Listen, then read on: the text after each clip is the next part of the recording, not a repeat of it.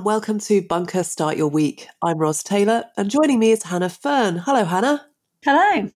Our public services are in good shape, apparently. That's what the Tory party chairman Greg Hands said yesterday, which I must admit came as something of a surprise to me. After the four day juniors doctor strike last week, we found out that Royal College of Nursing members have rejected the latest pay offer from the government. What was that pay offer, Hannah? And were we expecting the nurses to reject it? So the deal that was on the table was a 5% rise for nurses, but also a one off cash payment, which was sort of in lieu of lost wages last year to acknowledge that they had been underpaid last year too. But a ballot of RCN members did reject it by 54%, voting to vote, uh, to vote it down, even though the government has called this a final offer. So there's nothing else sitting on the table to come back to discuss right now. Um, and yes, we were expecting them to accept it, in fact, because other healthcare workers represented by Unison, um, including ambulance staff, paramedics, and so on, had accepted this deal. So yes, the decision among members came as a surprise to the union's leadership, I think, and they've now hastily organised another 48 hour walkout at the beginning of May to show that they're committed to strike action and to representing their members. But this was unexpected.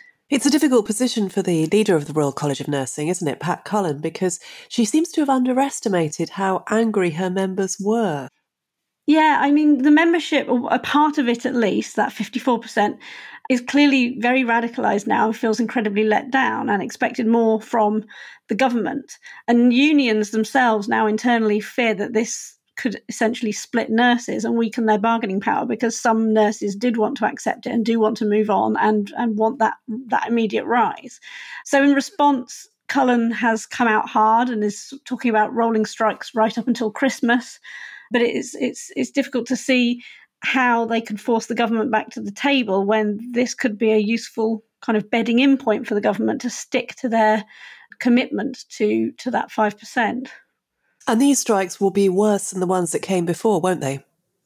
Yes, they, they could be because they are um, coordinated to line up with junior doctors as well. So, yeah, it could have a very significant uh, impact on the NHS. In fact, uh, you would expect them to say some of this, but the groups that represent managers in the NHS have been very clear about their concern about the impact on patients. So, NHS providers, which is the group that represents people like NHS chief execs and chairs of trusts and so on, has described them as unsustainable and also said that the union threats are what they call an ugly situation. So they're really escalating their language there. And Matthew Taylor, who is the chief executive of the NHS Confederation, listeners may remember him from you know being very close to, to Blair in the Blair years and the policy uh, unit there. He's even described this as uncharted territory, and you know, his conversation about this has, has been kind of more not sympathetic because that's not a position he can put himself in, but certainly more kind of understanding of the tensions, uh, you know, within the NHS and, and the needs for nurses to be fairly rewarded. So to hear him talking about those fears is is a kind of a pause for thought, really. Yes, and the RCN is also planning to stop doing A and D in cancer care as well, which is obviously yeah, absolutely, yeah, exactly. And so, I mean, they they stop. There's, there's always um, a, a workaround. So patients are never left in a, a, critical condition without support. But yes, once you step down from some of those really important areas like cancer care, that that really does. Um, uh, I, I, suppose state your intention, doesn't it? That it's it's a real bedding in of their position. And the Shadow Health Secretary, Wes Streeting, was out and about at the weekend doing interviews, and he said he didn't support those NHS strikes, which is still at odds with the majority of public opinion, isn't it? It is. He said that, and he also appeared in, a, in another interview, uh, essentially not committing to any position on on um, on Labour's intention around a pay deal. You know what it would do in in, in the, the government's position. He really hesitated to commit and that's put a lot of people's backs up. And as you say the latest polling overall suggests that public support for union action in general so the nurses strike but also other public sector strikes is actually rising despite the strikes ongoing which is sort of the opposite of what we might expect. And yes the majority do still support nurses and junior doctors. So um, an interesting one there. We don't normally see it happen in that way. Do you think public opinion will change before the politicians positions do It's possible. I think it is. You would say historically that that is quite likely. That once um, action is ongoing, it becomes very disruptive to people's lives. That their position on it changes and they become uh, more opposed as time goes on. But actually, that's not what the polling is showing right now. But I, I think it is. I think it is a risk, especially for Labour. If Labour doesn't have a clear position, it looks like they're just kind of flailing around. Um, and uh, you know, I, I think it's hard to say exactly how it will go because it's not following the usual pattern at, at this point.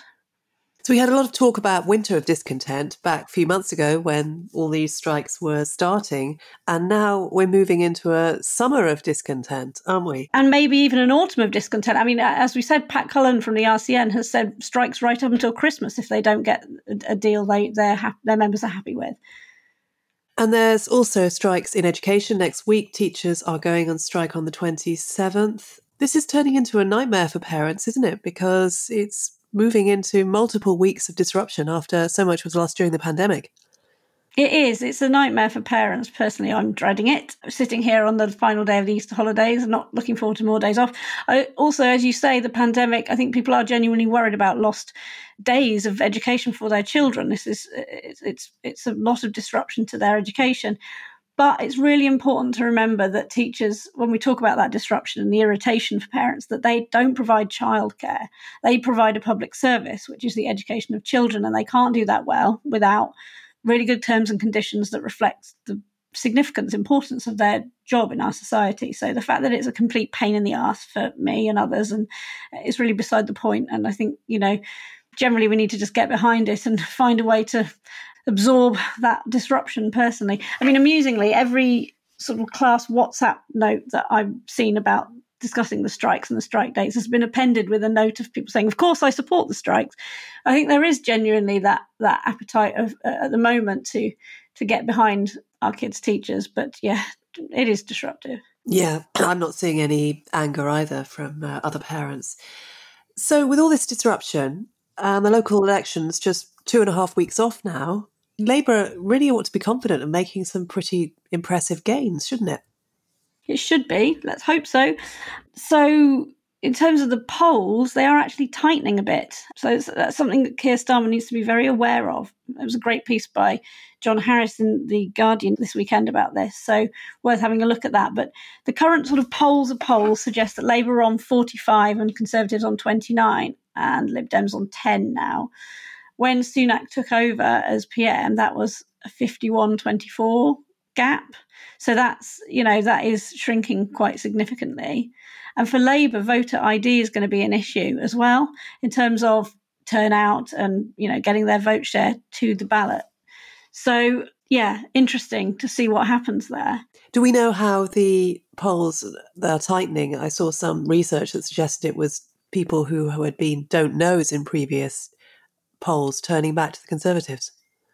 Yeah, exactly. There's there's some of that um, don't knows going to the Conservatives, and there's also Labour are losing some individuals over certain um, on the left over certain policy points, and one of them I already mentioned is uh, they're wavering over um, coming out in full support of strikers. The other is obviously the issue around um, trans rights and so on, which is seeing uh, some of the left, hard left, leaving Labour. And also, there are some women who are, you would describe on the centre right potentially, who are also feeling that Labour aren't strong enough on women and girls' rights. So that's a that's a real minefield for them as well. Whereas Conservatives have a kind of clear line on that. Yeah, it, you know, there are a number of policy issues that that Labour haven't really tackled, I think, and it's causing people to to move around uh, in a way they hadn't done before. It doesn't feel like a very happy ship, in particular this row over the Labour ad that attacked Rishi Sunak for allegedly thinking that child abusers shouldn't go to jail. And I, this was such a strange ad to put really out. Really strange, really weird. Where did it come from? This is not a talking point that people were already aware of or on. Strange choice when there's been so much they could pick from to really grapple that issue. They could look at you know the billions of wasted funds spent on unusable PPE in the pandemic. There's so many issues that touch people's lives very more directly and personally at the moment, and they and they chose none of those. It's it's quite odd. There was a theory that they were trying to go after Sunak because he was seen as the strongest asset the Tories had. Yes. The depressing thing about that is that you know, some of the discussion was around had they tried to use his image as a, you know, British Asian man um, and and link it to the, you know, the, the failure of um, the British state to deal with some elements of grooming in areas like Rochdale among communities of, of um, you know, Asian men. I I don't think it was that cynical if it was, that's very depressing. And, you know, I hope somebody would expose that by a piece of public interest journalism. I don't think it was that. I think it's just a kind of failure to really connect with what people are actually talking about. There's so much you can go for Sunak on. And, uh, I, yeah, I, am I'm, I'm really confused about why they um, sort of alighted on that particular issue. Um, but now that the sort of the harm is sort of done there now, I think um, uh, it's, it's irritated the kind of strong Labour vote who are actually wavering because of individuals like Wes Streeting. So if you if Labour lose a lot of people into don't knows or ballot spoiling, we could end up in a situation that's much closer to a hung parliament than any of us were expecting um, at a general election maybe six months ago.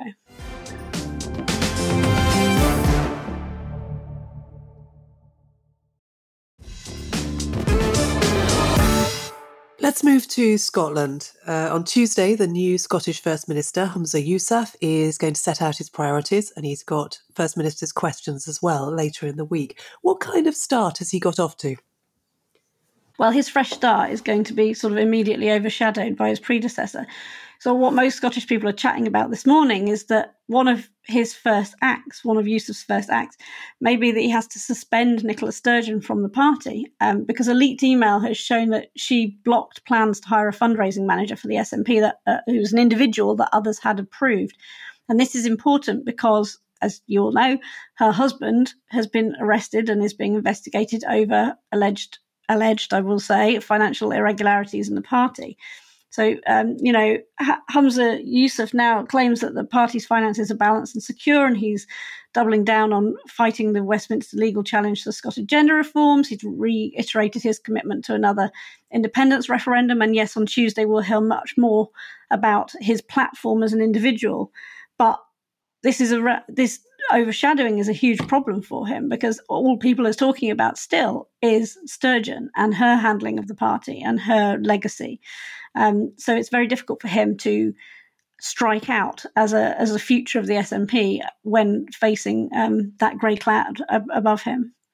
It is extraordinary because it was only a couple of months ago that when she resigned, which was obviously quite a shock, people including myself, was like, you know, gone out on a high, you know, yeah. SNP, and now it has just all fallen apart. Absolutely. It does raise a lot of questions about why she resigned when she did, doesn't it? It, it suggests that she knew what was coming and um, was trying to control that narrative, and um, you know she's failed to do that now. And there just seems to be a lot of low level sleaze. And there was an issue about a camper van that Yes, yeah, the camper van. Did not know had been purchased. So surprise, actually seeing it all unravel now, the surprising thing in a way, and one thing I sort of admire her for is that she managed to keep a lid on this for decades, didn't she? I mean, if all of this was going on, um, how remarkable that we're only hearing about it now, once she did at least try to make her kind of clean break and, and exit uh, stage left, as it were. Um, but yes, not much hope for Yousaf to move on from from that with it with it all going on this week. No. The big event coming up later this week that's in Westminster but not in Parliament is a very large protest, which XR, Extinction Rebellion, are holding. They're calling it the big one. This is different from the group that tried to disrupt the Grand National at the weekend. Tell us about that. So, this was a large protest organised by a group called Animal Rising, who um, are essentially a campaign group around the way we treat animals in this country, um, an animal rights activist group. Um, they delayed the start of the Grand National by um, bringing hundreds of their individuals into the site, scaling fences, attaching themselves to the jumps, and so on. 118 um, people were arrested on the day um, but actually only 68 were still in custody the next day. So, you know, a large number of arrests there as, as police tried to clamp down heavily on protest, as, as we know they are encouraged to do by the government now. So I would say, you know, it's interesting have what, what we're seeing here is a radicalization of protest, I think, you know, large numbers turning out for, for these events and also police feeling increasingly motivated to arrest as many as they can. So what, what, that leaves an interesting dynamic for this event that we're calling the big one in Westminster and one to watch, I expect. And in fact, one of the horses running in the Grand National died, uh, Hill 16. Yeah, in fact, there were three deaths over the whole weekend, um, so the whole meet at Aintree, three horse deaths. So, I mean, it does raise those questions that there are animals do die uh, every time we have large meetings like that. And it's rarely talked about, actually, apart from by groups like Animal Rising. So, I, I wonder if it is time for us to start having more of a conversation about the impact that those kind of events do have. Now, there's a big conference about Northern Ireland continuing all this week to mark the 25th anniversary of the Good Friday Agreement.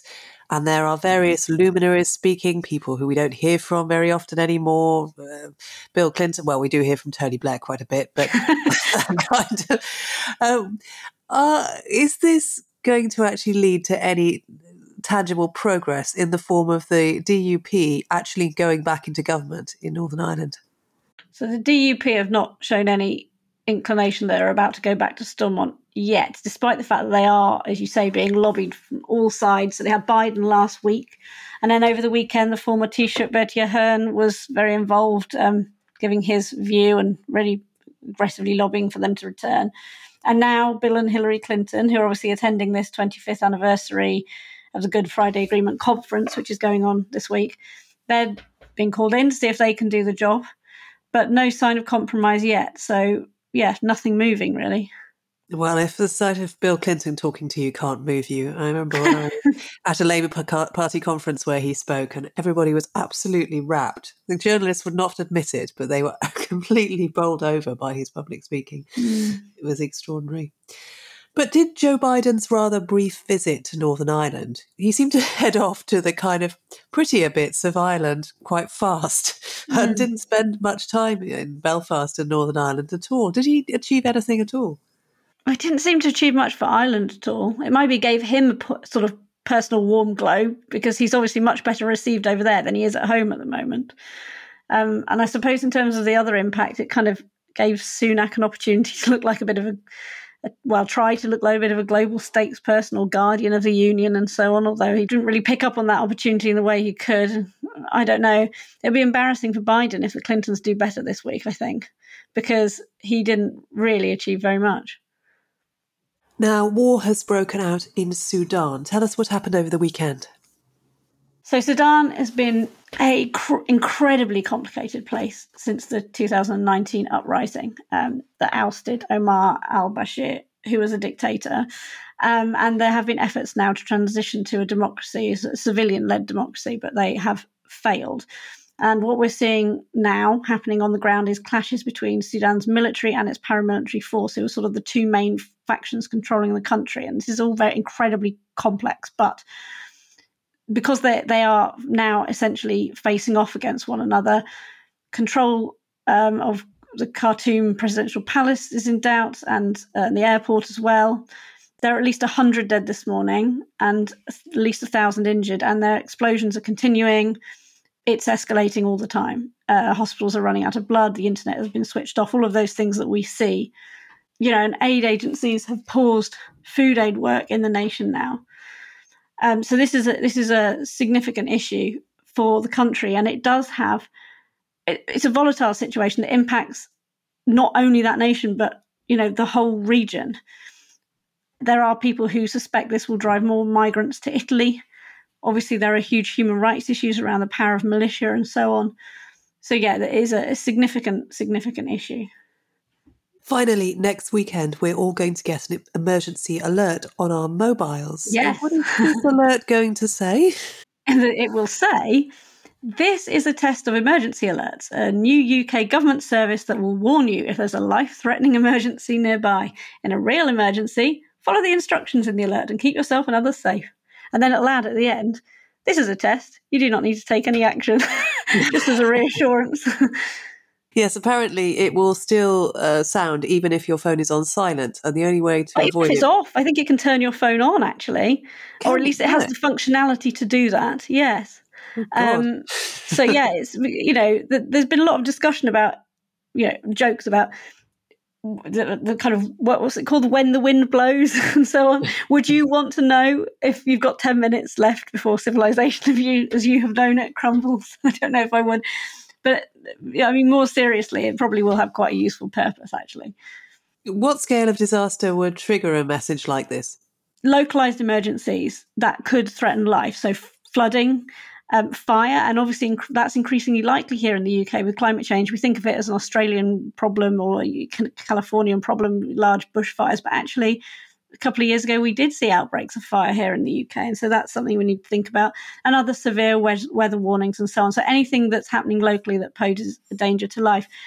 Interestingly, in the US, they actually use this for other things as well, like missing persons. So to help find, you know, missing children and so on who've, who've disappeared dangerous criminals who they're trying to apprehend or who've escaped from prison or so on, with images of what they look like.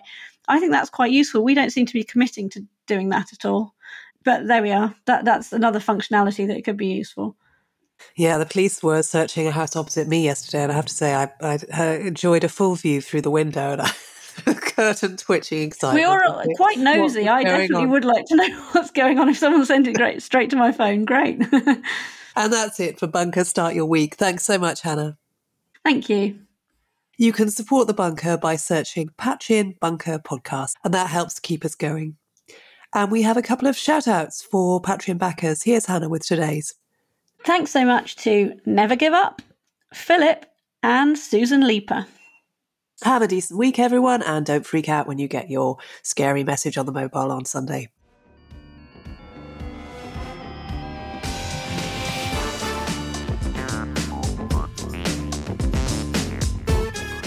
Start Your Week from the Bunker was written and presented by Ros Taylor with Hannah Fearn. The producer was Kasia Tomasiewicz, with audio production by me, Jade Bailey. The lead producer is Jacob Jarvis, and the group editor is Andrew Harrison, with music by Kenny Dickinson. Start Your Week from the Bunker is a Podmasters production.